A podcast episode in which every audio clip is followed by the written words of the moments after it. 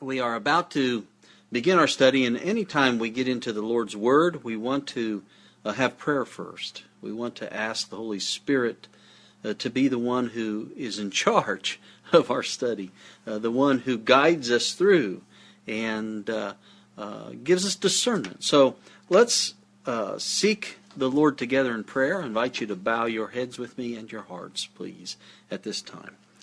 Father in heaven, we do thank you so very, very much. We thank you for this holy Sabbath day. The opportunity has come again, Lord, for us to come together on your most holy day and uh, to worship thee, uh, to uh, seek uh, wisdom and knowledge from thee, to seek uh, the blessings that you have promised. Lord, we know we're not worthy, uh, but you have promised it to us. You show us mercy and love, and we appreciate it so very, very much. And so it's good to be together on this Sabbath day. We pray that we will be um, guided as we study through the Bible here, our topic about what about a sin in church? We want to know what you have to tell us about such things and how to deal with such things. So we need the Spirit's guidance. We pray, Lord, that you will send angels uh, to be with us as we worship together. And uh, we pray that you will be with those who may still be on uh, traveling to houses of praise and worship. Give them travel mercies. We also lift up before you uh, our sister Jerry, who's going through a very hard time. We pray that you will bless her, be very near to her, and give her peace of heart. And those on our prayer list, those who are recovering from surgeries or dealing with health issues, we pray that as the great physician, you may touch them according to thy will and heal them, Lord, so they may sing praises to thy name. And Father, we pray and humbly ask uh, from contrite hearts that you will forgive us our sins. We claim the blood that Jesus shed there at Calvary uh, for our sins and ask for forgiveness. And we so appreciate Jesus and what he has done and what he continues to do to prepare his people for his soon return. May we be among them. We pray in the name of Jesus. Amen. Amen and amen. I want to spend a, a couple of moments, just a, just a, a little bit of time, um, in review of what we've learned about dealing with sin in the church before I get into some questions about failed efforts uh, of reconciliation. And that's what, what this is all, what we've been talking about. That's what it's all about. It's about reconciling uh, uh, uh differences, not only differences, but to, to rid sin, you know, from the church, uh, to pull people out of sin. Jesus came to save his people from their sins, and uh, he's given us principles to use to do that. And so that's what we've been talking about, and and, and that's a, a a reconciliation process. And so before I get into some questions about failed efforts in those regards within and with the church, um, I want to review just a little bit. You know, I, I learned a life lesson, uh, well, actually, several life lessons from uh, my coaches when I was young, and I, I, participated in sports. I actually excelled in sports uh, long before I was a Christian. Uh, and, and, that is one of the things that I learned from them is that the fundamentals are what will get you through the tough spots. So I was drilled every day in practice uh, with the fundamentals of the game and found by experience then that my coaches were right. You know, it did help to get through some tough spots. Now, this is during games, but God teaches the same thing in the Bible about fundamentals. If we understand the fundamentals of God's Word, they will get us through the tough spots in our life. And we all are going to have tough spots in our life. And this is important for us to believe, friends, because this particular topic is a very hard one uh, in my experience, and I've preached on it a number of times. It, it is a very hard one for many church members to hear. And if applicable to their church, it's very hard for them to accept. And sad to say, it's applicable to most all church organizations today. And I and I say that it is very very sad. It, it grieves one's heart, and I know it grieves God's heart. Um, and friends, I say this with all sincerity. Uh, we are at a place in time, in the time of this earth's history, the latter times, where we need to be eating the meat of God's Word and we need to be off the milk. And this subject is most definitely meat, as it really takes honesty. We have to learn to be honest with ourselves and where we are and where we belong. And it takes discernment given by the Holy Spirit to grasp actually the seriousness of it. You know, in speaking of Christ, and let's remember, where Christ is, there is his church. Uh, but in speaking of Christ, Paul said in Hebrews chapter 5, verses 11 to 14, he said, Of whom we have many things to say, and hard to be uttered, seeing ye are dull of hearing. That means you kind of have closed ears to it. We're human beings.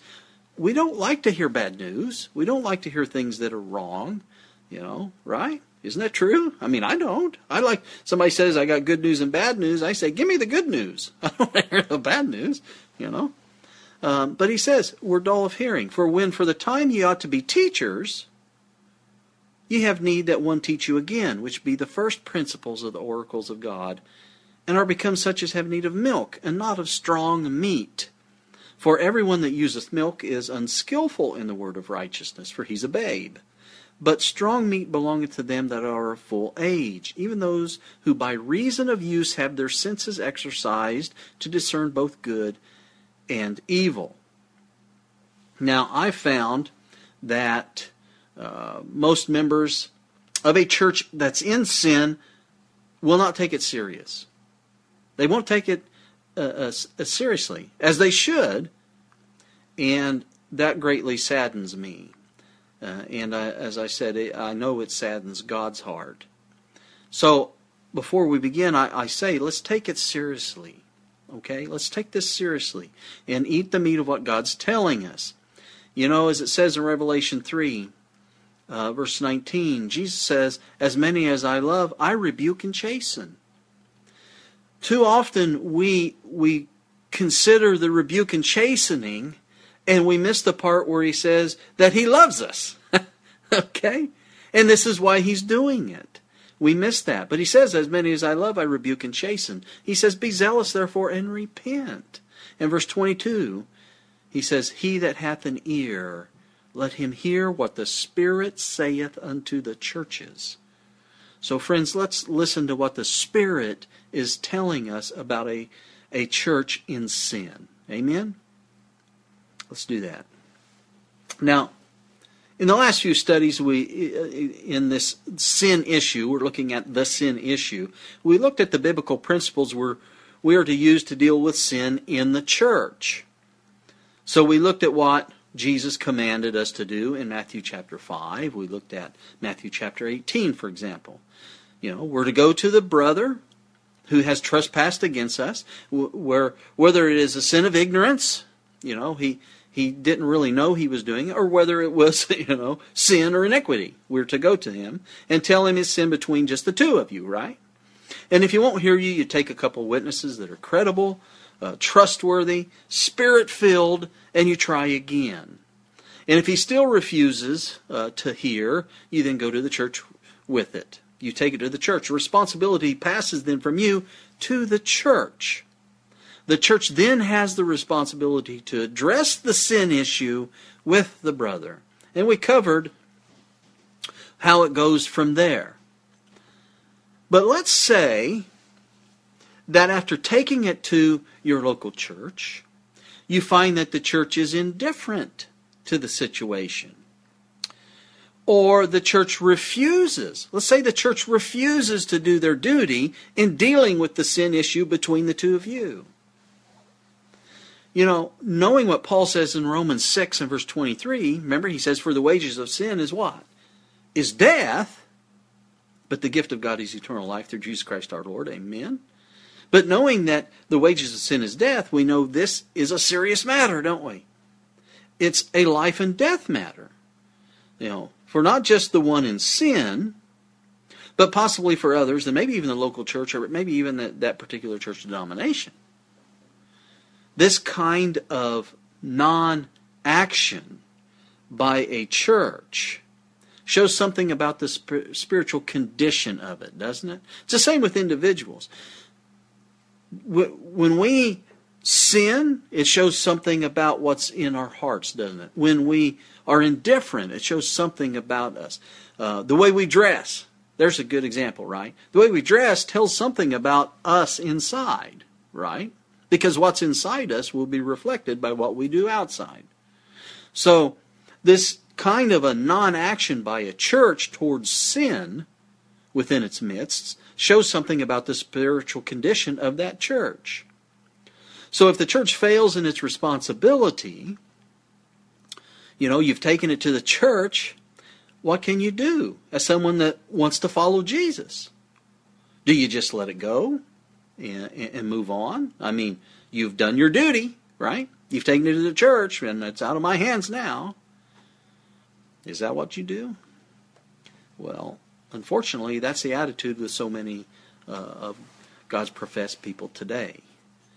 But is it right to move on without dealing with the sin and reconciling with the brother if it's possible? According to the Bible, no. He could lose his eternal life. And we've learned that God would have the sin dealt with, right? Or what would be the point of following what he commanded in Matthew 5 and 18? There'd be no point to it. Now, when we talked about who and what the church was in our series, This is My Body, Defining God's Church, uh, we discovered that most churches today are set up organizationally as hierarchies. This is not the biblical plan, but most of them are set up as hierarchies. And so the odds are that you're in a church like that. And so you can, you know, if you if you're not getting satisfaction, if your local church isn't doing what they're supposed to do, what their duty is, uh, you can go up the ladder, right? You can go up the ladder. You can appeal the matter when it's evident that that local church is failing its duty. Now, the Adventist church is the same type of organization today. It's hierarchical, sad to say. So you know, if you're an Adventist, you can appeal to the seasoned brethren of other churches for help in the matter because maybe your church is in error. Maybe your local church is in error and it needs to be corrected, right? But if that fails, well, then you can go up the ladder a little more and you can appeal to the next level of, of leadership. You can go to the conference and make an appeal there. You, you know, no satisfaction, you can go to the union. You see where I'm going with this? As a hierarchy, you go up. Okay? Let's say that the church listens to your side with your witnesses and listens to the brother who is in error if he shows up. A lot of times that doesn't happen. Um, but uh, uh, he listens, the church listens to, to their side of the story, and let's say that the church decides that you're both wrong. now that would be okay, right? That would be okay if and as long as there was repentance uh, from all, and then you could move on, and, be, and because there was reconciliation and the sin was dealt with, you know, everything would be fine. You could move on with that. And the same can be said if the church decides that just you're wrong. I mean, maybe you and the witnesses misunderstood something. So you see this this uh, um, these principles that Jesus laid out, there's many facets to it that protect. It's like checks and balances, I said. It's checks and balances for the church and for you, and it's about reconciling. So maybe you and your witnesses, maybe you misunderstood something. I mean, that's a possibility. Remember that we are to have a teachable spirit, aren't we? We're to be open to the promptings of the Holy Spirit. And so, uh, it's a possibility that we could be wrong. And, and so we listen to the counsel of seasoned brethren who are full of wisdom, and we listen to the church. You remember what Jesus said? We were looking at Matthew 18, and remember what Jesus said concerning uh, the decision of the church in that matter. Matthew 18, verse 18. He said, Verily I say unto you, whatsoever ye shall bind on earth shall be bound in heaven, and whatsoever shall ye shall loose on earth shall be loosed in heaven. Remember he said that? And remember what Paul said in 1 Timothy 3:15, what he said to Timothy. He said the church of the living God, the pillar and ground of the truth, right? So you listen to the seasoned brethren, you trust them, and so by faith you listen to what the church says, and if it's sound, if it's true, then you're faithful and you submit to the council and things are reconciled. But what do you do if you are correct concerning the sin issue? you weren't in error. You've done your duty. You have followed correct counsel as led by the Holy Spirit and the Word of God, and you've taken it as far as you can, and the church does nothing about it. Again, I'll say this is a very serious thing, isn't it? What would you think about the condition of your church if that was the case? Would your church still be the church of the living God, the pillar and ground of the truth, if sin is ignored in its midst? These are pretty serious questions, aren't they? Let me remind you of some quotes here. Let me share some quotes with you. Upward Look, page 206. Arduous and unpleasant duties have to be performed. None are to place themselves where they will sanction wrong by silence. They aid and abet the schemes of the enemy by keeping their lips closed when they should speak decidedly. Remember, let's say your church is indifferent to it and nothing is done. They're failing at their duty. And here we see they're not to be silent about it. It tells us something about that church, the condition of that church, doesn't it? Uh, here's another one Review and Herald article, The Laodicean Church, September 30th, 1873. If God abhors one sin above another, of which his people are guilty, it is of doing nothing in a case of emergency. Indifference or neutrality, she says. Indifference means you don't care, right? You're really not don't care one way or the other. Indifference or neutrality in a religious crisis is regarded of God as a grievous crime. That's pretty strong. And she goes on and says, an equal to the very worst type of hostility against God. It's a very serious issue, isn't it? Here's one more Testimonies for the Church, Volume 3, page 65. He, that's God, shows us that when his people are found in sin, they should at once be uh, should at once take decided measures to put that sin from them, that his frown may not rest upon them all. But if the sins of the people are passed over by those in responsible positions, his frown will be upon them. And the people of God, as a body, will be held responsible for those sins. Remember, we talked about corporate responsibility, corporate accountability, corporate sin. This is that principle right here. The church as a body will be held responsible for those sins. In his dealings with his people in the past, the Lord shows the necessity of purifying the church from wrongs. One sinner may diffuse darkness that will exclude the light of God from the entire congregation. Here's another one. There's one more. Testimonies for the Church, again, volume 3, this time page 266. If wrongs are apparent among his people, and if the servants of God pass on indifferent to them, they virtually sustain and justify the sinner and are alike guilty and will just as surely receive the displeasure of God, for they will be made responsible for the sins of the guilty. I think you're getting the picture here.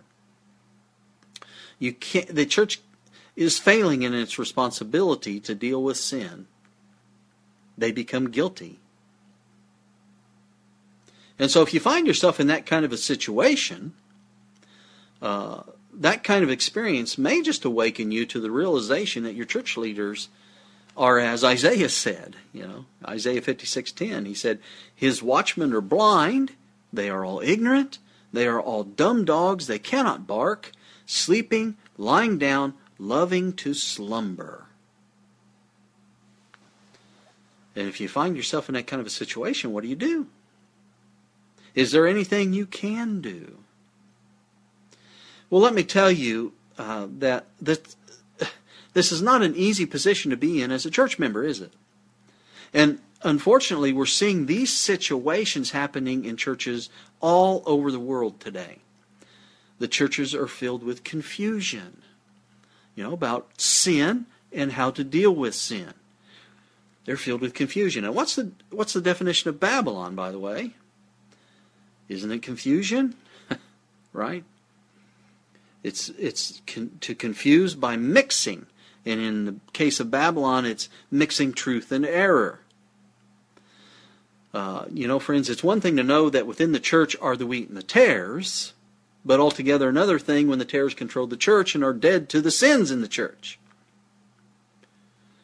Now, they, and when open sin is exalted. There are churches today that exalt open sin. We, we see it today with the acceptance and even ordaining of the LGBT uh, uh, movement members of a particular church. They're even being exalted and ordained.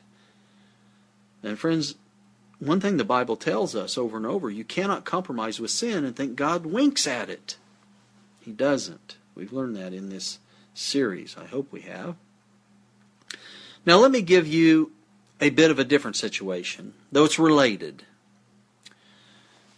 What if you've done all you you're to do, you know, in reconciling and dealing with the sin between you know, uh, you and another person. You're, you've done Matthew 5, you've done Matthew 18, and other principles of the Bible, and you've taken it to the church, and instead of the church taking the required steps to deal with the sinner and sin, let's say that the church actually turns against you instead. Now you're in a real dilemma. What can you do about it? What must you do? Do you remember this statement out of Ministry of Healing, page 485, where it says, Do all that lies in your power without the sacrifice of principle to conciliate others. You remember that statement?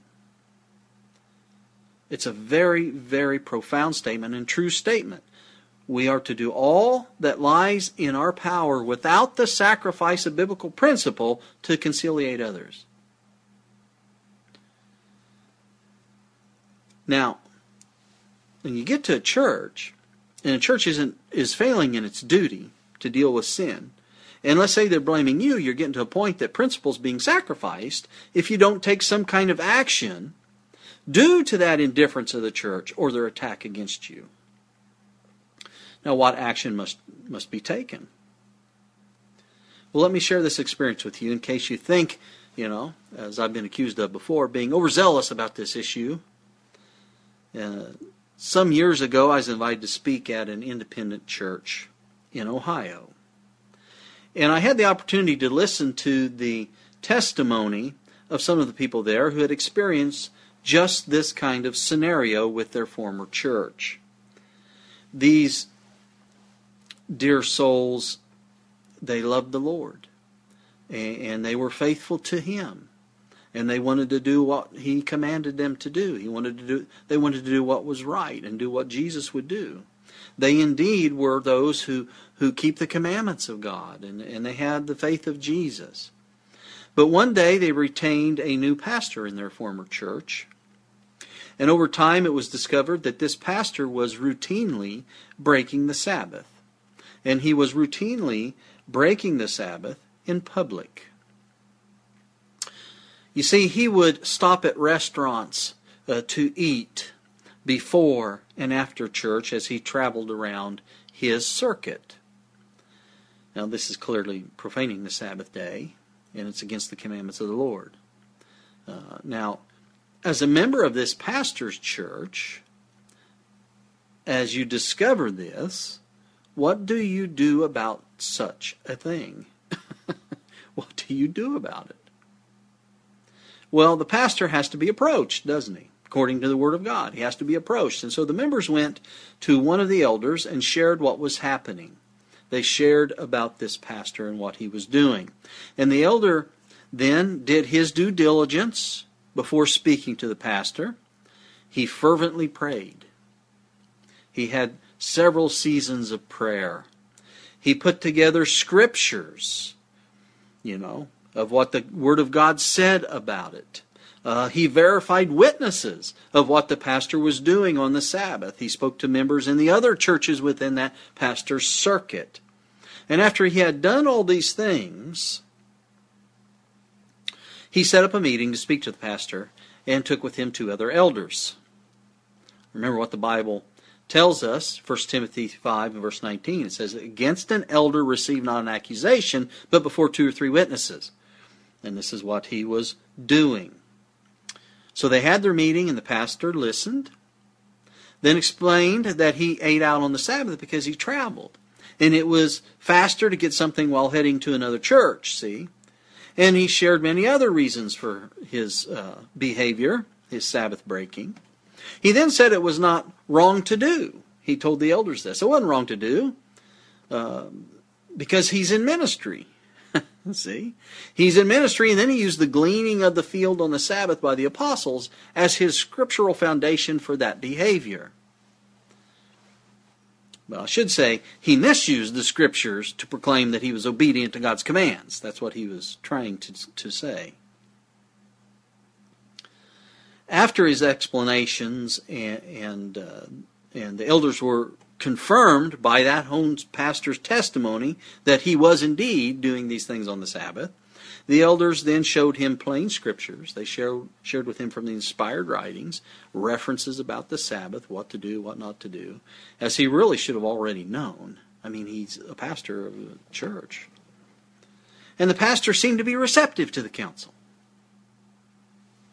It appeared that a change was taking place. So we see that the process that the Lord has laid out was being followed up to this point, wasn't it? And it appeared that, hey, there's going to be reconciliation, there's going to be repentance, there's going to be a change. Things are being handled. And so there was prayer, and the meeting ended. Sometime later, the leading elder that had approached the pastor was called to meet with the pastor. And he thought, oh, he's, you know, we're, we're, the ball's rolling here. We're going to see some changes and such. And uh, when he when he showed up to the meeting to meet with the pastor, he was met with not only the pastor, but other elders and leaders from the church conference. The group of leaders then proceeded to defend the pastor's Sabbath behavior. And not only did they do that, they accused this elder and those who supported him and spoke against uh, what the pastor was doing, accused them of being troublers, trying to divide the church. Let me share this from Testimonies for the Church, Volume 4, pages 166, 167.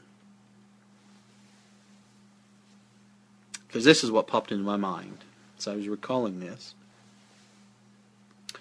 They are too apt to flatter themselves that the regard in which they hold the commandments will preserve them from the power of divine justice. They refuse to be reproved for evil and charge God's servants with being too zealous in putting sin out of the camp. A sin hating God. Stop right there and think about that. What kind of God? A sin hating. We need to come to grips with that in our, our minds, friends. God hates sin. We need to come to grips with that. A sin hating God calls upon those who profess to keep his law to depart from all iniquity. That's rebellion. Neglect to repent and obey his word will bring as serious consequences upon God's people today as did the same sin upon ancient Israel. There is a limit beyond which he will no longer delay his judgments. That's very strong testimony. Now, what if you were in a similar situation as that elder and, and those members? What would you do? I mean, you pointed out sin, right? You prayerfully and dutifully did what the Bible says we're to do, and now the church and the church leaders, the conference leaders, you know, going up that hierarchical ladder, are accusing you of being the problem in the church while ignoring the actual sin. What do you do? You know, understandably, that elder left that meeting very upset and confused. I mean, this was God's church, right? This was God's church, and how can they be so blind as to the sacredness of the Sabbath? The sacredness of God's holy law, especially being leaders of the church of God. You know, Isaiah says in 56 and verse 11, he says, Yea, they are greedy dogs which can never have enough, and they are shepherds that cannot understand. They all look to their own way, every one for his gain from his quarter. They are greedy dogs. Not only are they dumb dogs that will not bark, they are greedy dogs that never have enough. What was this elder and the others who supported the efforts to rid sin from the church? What were they to do? Well, in this particular case, they began to meet together and study and pray about the situation to make sure they were solid, to make sure that they were on solid scriptural ground concerning their position, to make sure that it was right what they have done, that they followed what the Lord had said to do. Meantime, the elder shows up to teach Sabbath school, and he's told by the pastor that he's been removed from every position within the church. The same's told to those faithful who supported this elder in their compassionate rebuke of the pastor. And it didn't end there. A few weeks later, each of these faithful people received a letter from the conference church that they, that they had been disfellowshipped from the denomination. Disfellowshipped. No procedures, no biblical procedures, no appeal. They received a letter in the mail that they had been disfellowshipped from the church. Isaiah 5 verse 20 says, Woe unto them that call evil good and good evil, that put darkness for light and light for darkness, that put bitter for sweet and sweet for bitter. You see, there's a there's there's a line here, isn't there, between those who are following Christ and those who aren't. But it's in the church. Notice this from Patriarchs and Prophets, page 634. No matter how zealous men may be in their observance of religious ceremonies, the Lord cannot accept them if they persist in willful violation of one of his commands. He cannot accept them. That's strong language.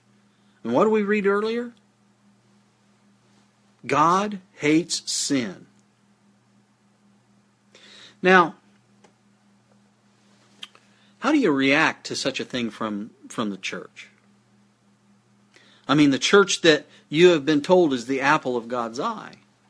The church that you've been told, though feeble, God grants his supreme regard the church that appears to fall, but, well, you're either grieved so much that you give in to the dictates of these dumb dogs and you seek forgiveness from them, or you rethink what you've been taught about the church. It's one or the other. Many, sad to say, submit and jump back into a fallen church because they misunderstand who the church is. They're so ingrained with the teaching that removal from membership in that organization means removal from the book of life that they're afraid. And so they return. But let's say the church has done this to you and you want to go back in and you're repentive and whatever and and the church doesn't accept you back. Are you lost forever because you're no longer on the church membership roll?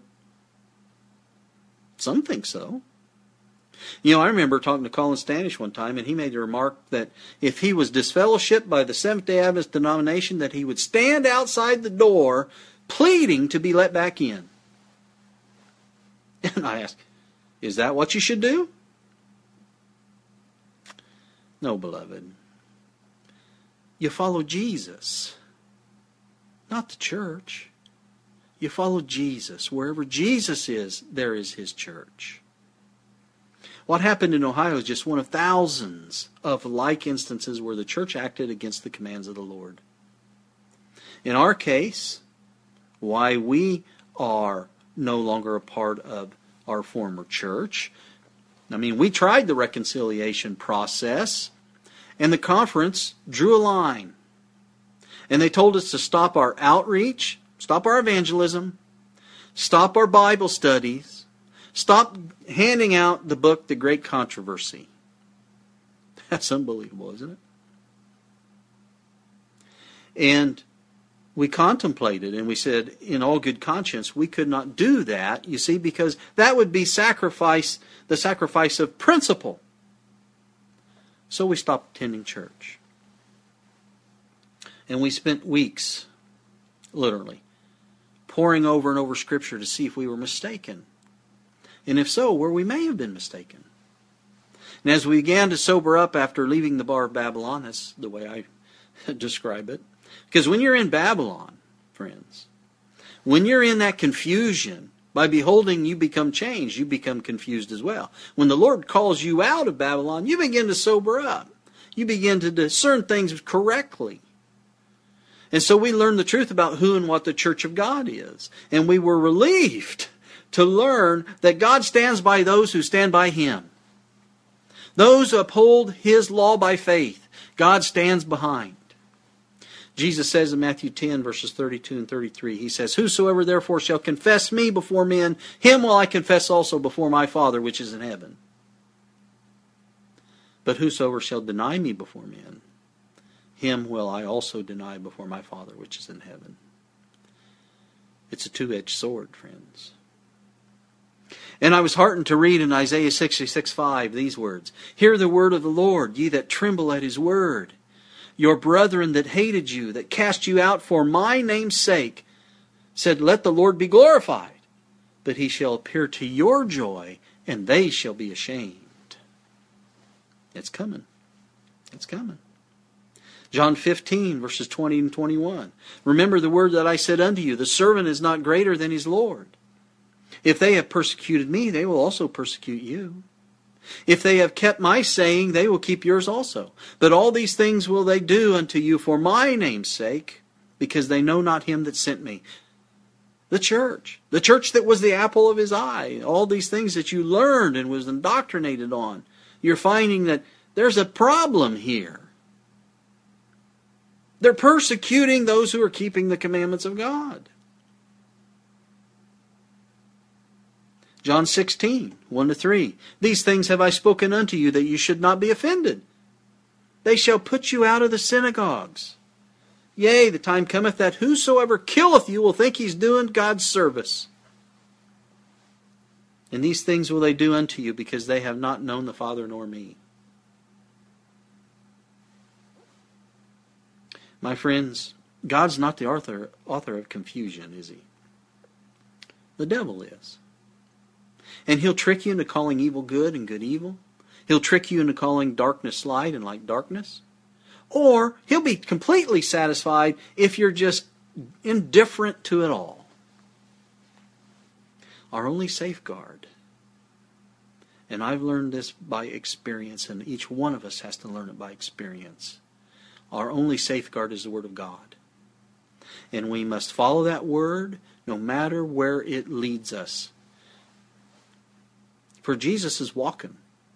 And we're told to abide in Him, and He's the truth. Truth is progressive. The light is moving closer and closer to heaven, and we need to go with it. And those who follow Jesus progress with Him. Amen? They will follow the Lamb wherever He goes, the Bible says.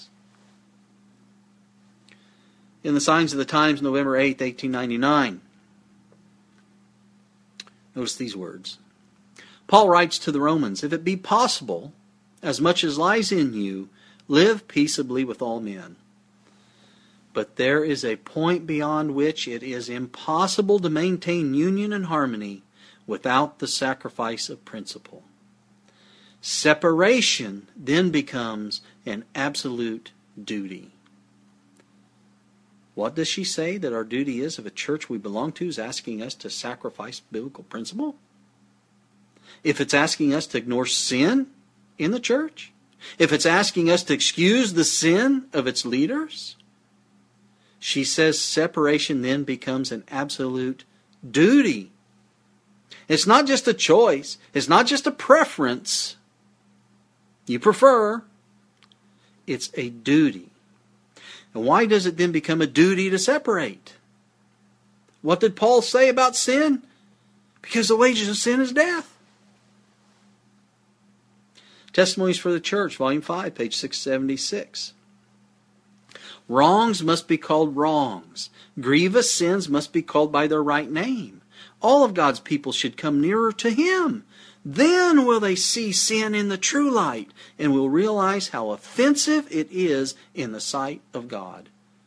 The plain, straight testimony must live in the church, or the curse of God will rest upon his people as surely as it did upon ancient Israel because of their sins. The plain, straight testimony. Now, every time I've spoken about this subject, I find that there are those who hold to misconception. And that's one of the biggest problems I see. They hold to the misconception as to what the church is and what it is not. And, you know, we've studied that before in our series that I mentioned, you know, uh, this is my body defining God's church. So I'm not going to spend time on, on that. That just uh, take us way over time. I couldn't do it anyway. Uh, but I encourage you to study it. Um, actually, I'm, I'm putting it into book form and hopefully it'll be available soon. But I will tell you this having the right understanding of what the Bible defines as God's church will save people from this corporate accountability that we're reading about if you remain in a fallen church. Because you'll begin to see there is a, a, a line. You'll begin to see the character traits of Christ, and, and they aren't in that church. see? And so you'll need to separate. You'll need to come out. Now, it's not an easy thing to separate uh, from a church that you have believed was following the Lord. And, and making such a decision is never easy. It's not easy. Straight is the way, narrow is the path. Jesus told us over and over. It's one of the hardest decisions that a person can make because we were created. We were created as social creatures. And family has ties that run deep. And that's because that's how God created us. He created us as family members. But making the hard decisions and separating from the, the sin and apostasy in a church is seen all throughout the Bible, as hard as it is to do. We've seen it, there's record of it. The true church has existed, friends, since the days of Adam and Eve. They were the, the first organized church on this earth. And it's been shaken over and over again and been reorganized over and over again. People have been shaken out of the true church, but there have always been some who have faithfully gone through. Were there some people who went through in, in, in Jesus' day? Yes. The twelve apostles came right out of the Jewish General Conference Church, didn't they? Which had created a new religious organization. That's what the, the Jews had done. And the head of that organization was Satan. Jesus was the head of the apostolic church. And in Revelation 3 and verse 9, notice what Jesus calls them. He says, Behold, I will make them of the synagogue of Satan, which say they are Jews and are not, but do lie. Behold, I will make them to come and worship before thy feet, and to know that I have loved thee. There were some people who endured the shaking and accepted the Messiah that time and stayed with the true church because they stayed with Jesus. Remember, truth is progressive. Some progressed with the truth and the light, and wherever Jesus is, there is his church, for he's the head of the church. Did the same kind of thing happen in the times of Martin Luther? Yes. You know, Martin Luther was just wanting to reform the church. And that's fine. That's what we should do. We should call for revival and reformation. But when that's thoroughly rejected, what do you do? What did Martin Luther do? He followed Jesus. Did the same thing happen in the days of, of the early Adventists, Ellen White? Absolutely. Were some people after the great disappointment in 1844 that held on to their faith? There were. They held on to the faith, even though they were disappointed beyond measure and could not understand how God could have allowed such a thing to happen to them. They still clung to Jesus by faith.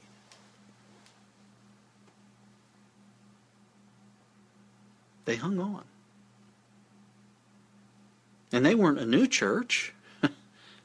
they may have needed to be reorganized, but they were still members of the true church because Jesus was with them. They were following him, and he's the head. These kind of people, through time, as we've seen them, these people that have come out, these people that were reorganized, these people that followed Jesus, they are called in the Bible a remnant. Is a remnant something new? No, a remnant's not something new. A remnant is something that was there at the beginning, but it's just the last part of the original. You see? Now, I want to share a principle with you. It's from the book The Upward Look, page 131, that speaks exactly to this. And this is why we see it in the Bible, because God has this principle. Notice what she says. The Lord Jesus will always have a chosen people to serve him. When the Jewish people rejected Christ, what did they do? They rejected Christ, the Prince of Life. He took from them the kingdom of God and gave it unto the Gentiles. Notice what she says, friends. God will continue to work on this principle with every branch of his work. When a church proves unfaithful to the word of the Lord, whatever their position may be, however high and sacred their calling, the Lord can no longer work with them. Others are then chosen to bear important responsibilities. But if these in turn do not purify their lives from every wrong action, if they do not establish pure and holy principles in all their borders, then the Lord will grievously afflict and humble them, and unless they repent, will remove them from their place and make them a reproach. This is a principle. And we see it all throughout the Bible. You know, Jesus has told us, well, in the parable of the wheat and the tares, for example, that the devil brings his agents into God's church. He plants the tares. They're from they're seed from his stock. Okay? And they make a profession of something that's not true. So now you have this group of people all together. Some of them are true, some of them are not true, and you cannot tell for sure which is which because they all make the same profession. This is what is referred to as the church militant. And it's made up of the wheat of God, okay, but also the tares. Uh, referred to as the foolish virgins, uh, referred to as the Laodiceans. But there's a very important point that people miss. It's not made up of open sinners. And it's very important to know that distinction. There are those who will try to tell you that you must not leave a fallen church because the tares are there. That the tares will be removed at the end of the world. And that's true.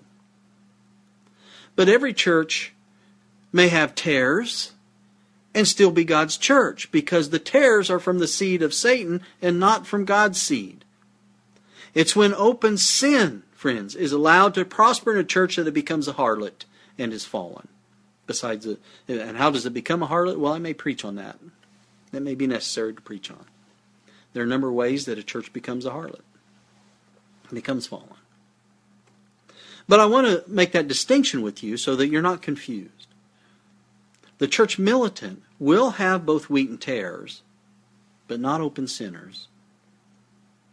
And it's God that draws a dividing line between the wheat and tares.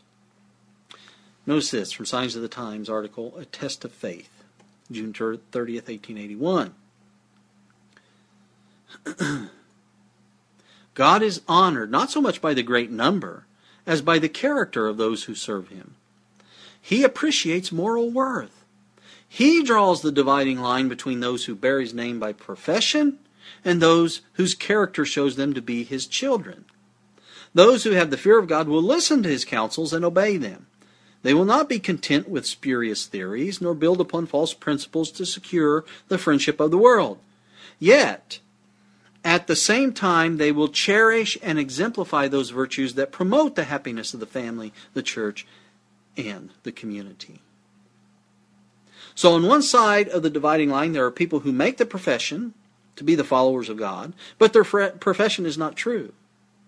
On the other side of the dividing line is the true church. They live their profession. They are people who who who uh, not only profess, but they live out the life of Christ. Their character shows that they are God's children. They obey the Lord, and thus they're commandment keepers. And we're so familiar with Revelation 14:12, right? It says, "Here are they that keep the commandments of God and the faith of Jesus." They're not ashamed to hold up the banner of Christ. What is that banner? Well, it's the three angels' messages. It's the keeping of the commandments and having the faith of Jesus, of overcoming sin. That's the banner. And this is important, I think, to understand right now, especially if some of you've heard about what's happening in, you know, Central and South America and Africa, parts of Asia in the last few years. People are being disfellowshipped from professed Seventh day Adventist church all over the world for standing up proclaiming the banner, the three angels' messages, for holding up that banner of the keeping of the commandments of God and the faith of Jesus. So if the church you belong to should turn on you for calling sin by its right name and, and remove you, or, or if you do your duty and separate from them because they're wanting you to sacrifice biblical principle, are you to lament and say, oh no, I'm lost? I'm not in the church anymore. Is that what you should think? Should you think like Brother Colin Standish? Should you stand outside the door and pound on the door and plead to be let back in? Are the people who keep the commandments of God really out of the church? No. They may be out of an organization. They may be out of a denomination. But are they out of God's church? No. So you love God and keep His commandments, right? Yes. Are you progressing with the truth and trying to live up to all the light that you know? Yes. Are you proclaiming the present truth and sharing with others about Jesus and what's coming to the world? Yes. Then, friends, rest assured you are in the church of Christ and not in the church of Antichrist. You see, friends, the church of God does not war against those who keep the commandments. Does that make sense? The true church of God does not war against those who keep God's commandments. Any religious organization that persecutes those who are keeping the commandments and have the faith of Jesus, who point out sin and want to be overcomers of sin, saved from their sins, is not the church of Christ, but is the church of Antichrist. Any church that sanctions sin by being indifferent to it or leaving it to leaven within its ranks is not the church of Christ. Notice this. Signs of the Times article getting ready for the testing time. Well, that would talk about us, doesn't it? April 22nd, 1889. Says the prophet, The dragon was wroth with the woman and went to make war with the remnant of her seed. Who's the dragon warring against? The remnant of the woman, right? Which keep the commandments of God and have the testimony of Jesus Christ. Who's the dragon warring against? Those who are keeping the commandments of God and have the testimony of Jesus Christ. She goes on, we can see from this scripture that it is not the true church of God that makes war with those who keep the commandments of God and have the testimony of Jesus Christ. Well, if it's not the true church of God, if they're they're warring against you, you're wanting to keep the commandments, whose church is it?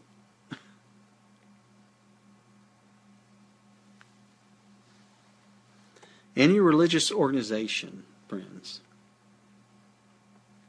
or religious group that makes war with those who keep the commandments of God and have the faith of Jesus is not the true church by definition.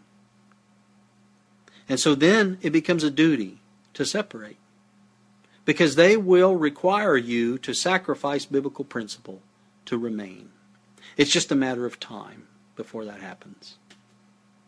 They're either going to disfellowship you because you're standing for Jesus, or you will will be uh, uh, moved to fulfill your duty and separate. And it becomes a duty to leave their corpus, their corporation, their body, their church. Here's another one The Desire of Ages, page 232. Few are listening for the voice of God and ready to accept truth in whatever guise it may be presented.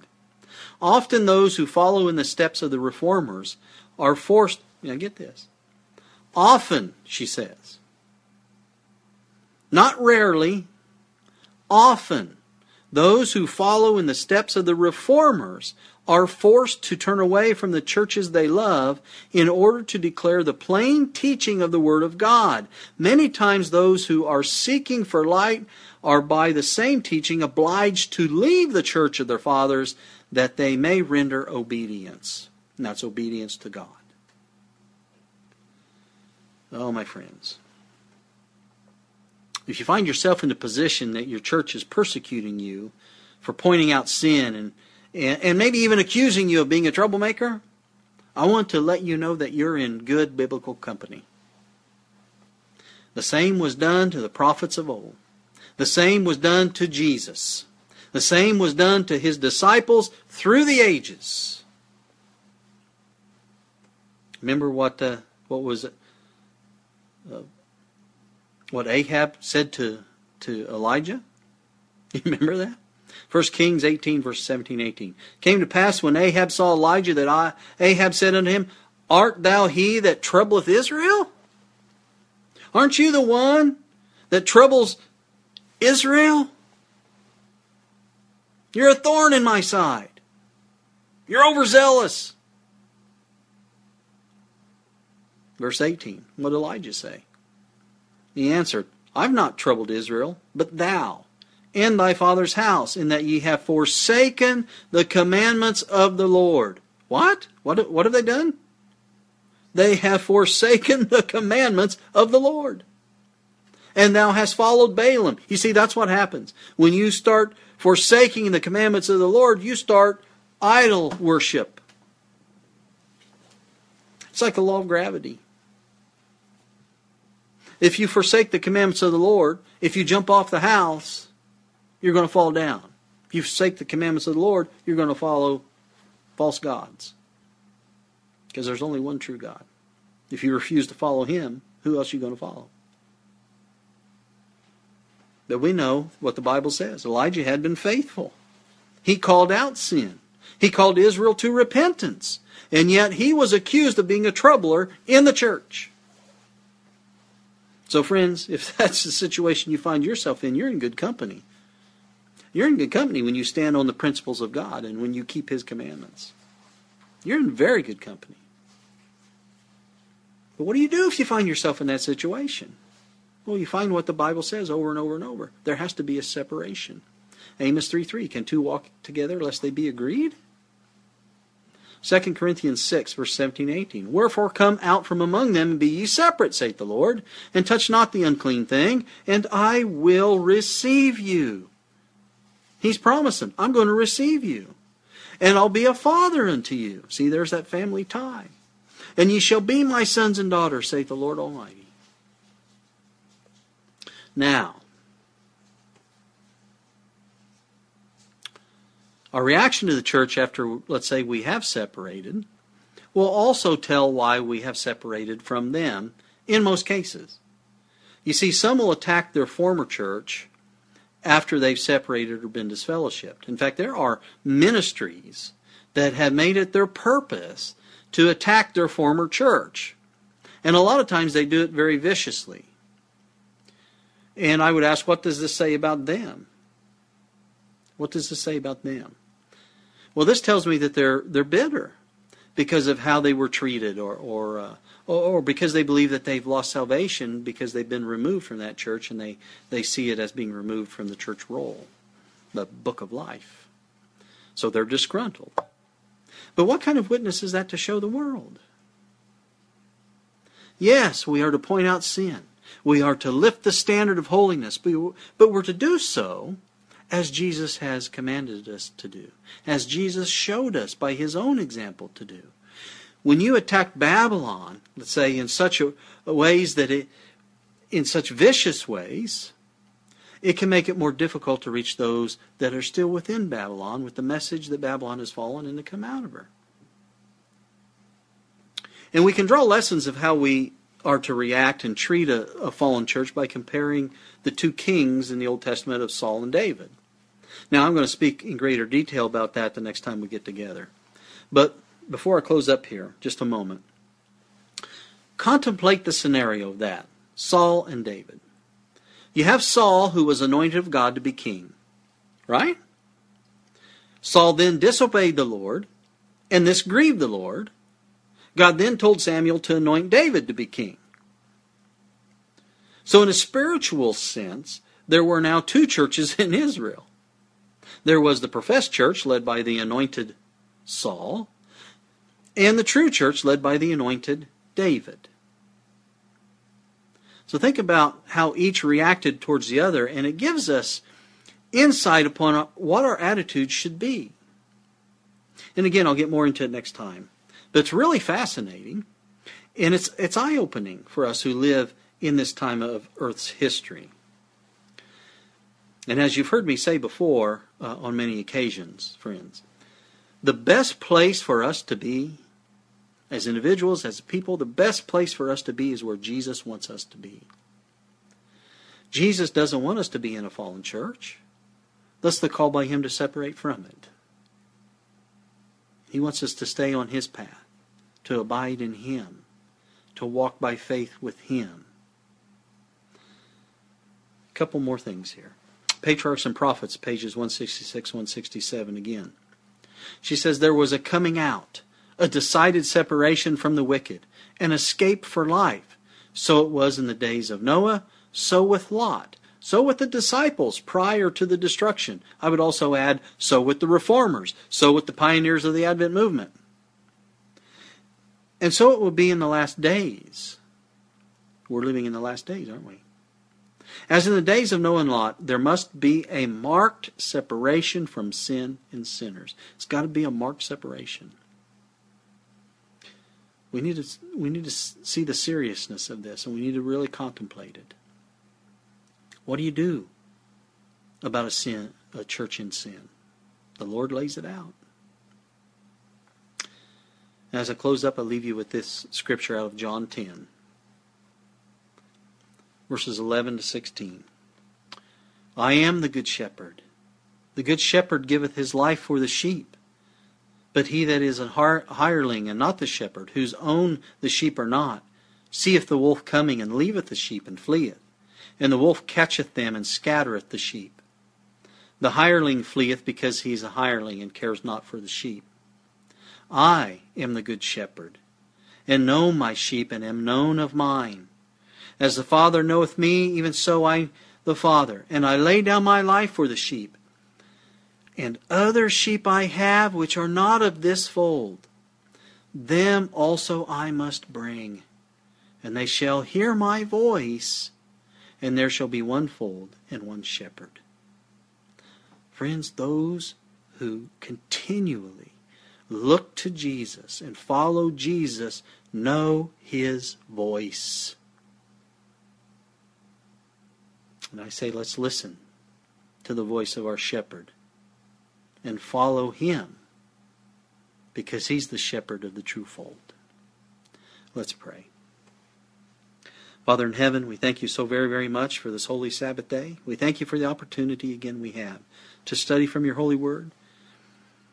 This has been a very, very, and is a very, very serious topic. It's, there are very serious, uh, solid principles that you lay out on what we must do when we find that a sin a church is in sin. So I pray for extra uh, blessings from the Holy Spirit to give us wisdom and discernment and understanding and compassion and to, to help us to know that we can trust you fully in what, what, we, what you say and what we've read that you've said for us to do. Be near those who are maybe by themselves out and have taken a stand. And make them understand and have a, an understanding that though to the earth and people of the world it may look like you're alone when you stand for Jesus, but you have all heaven on your side.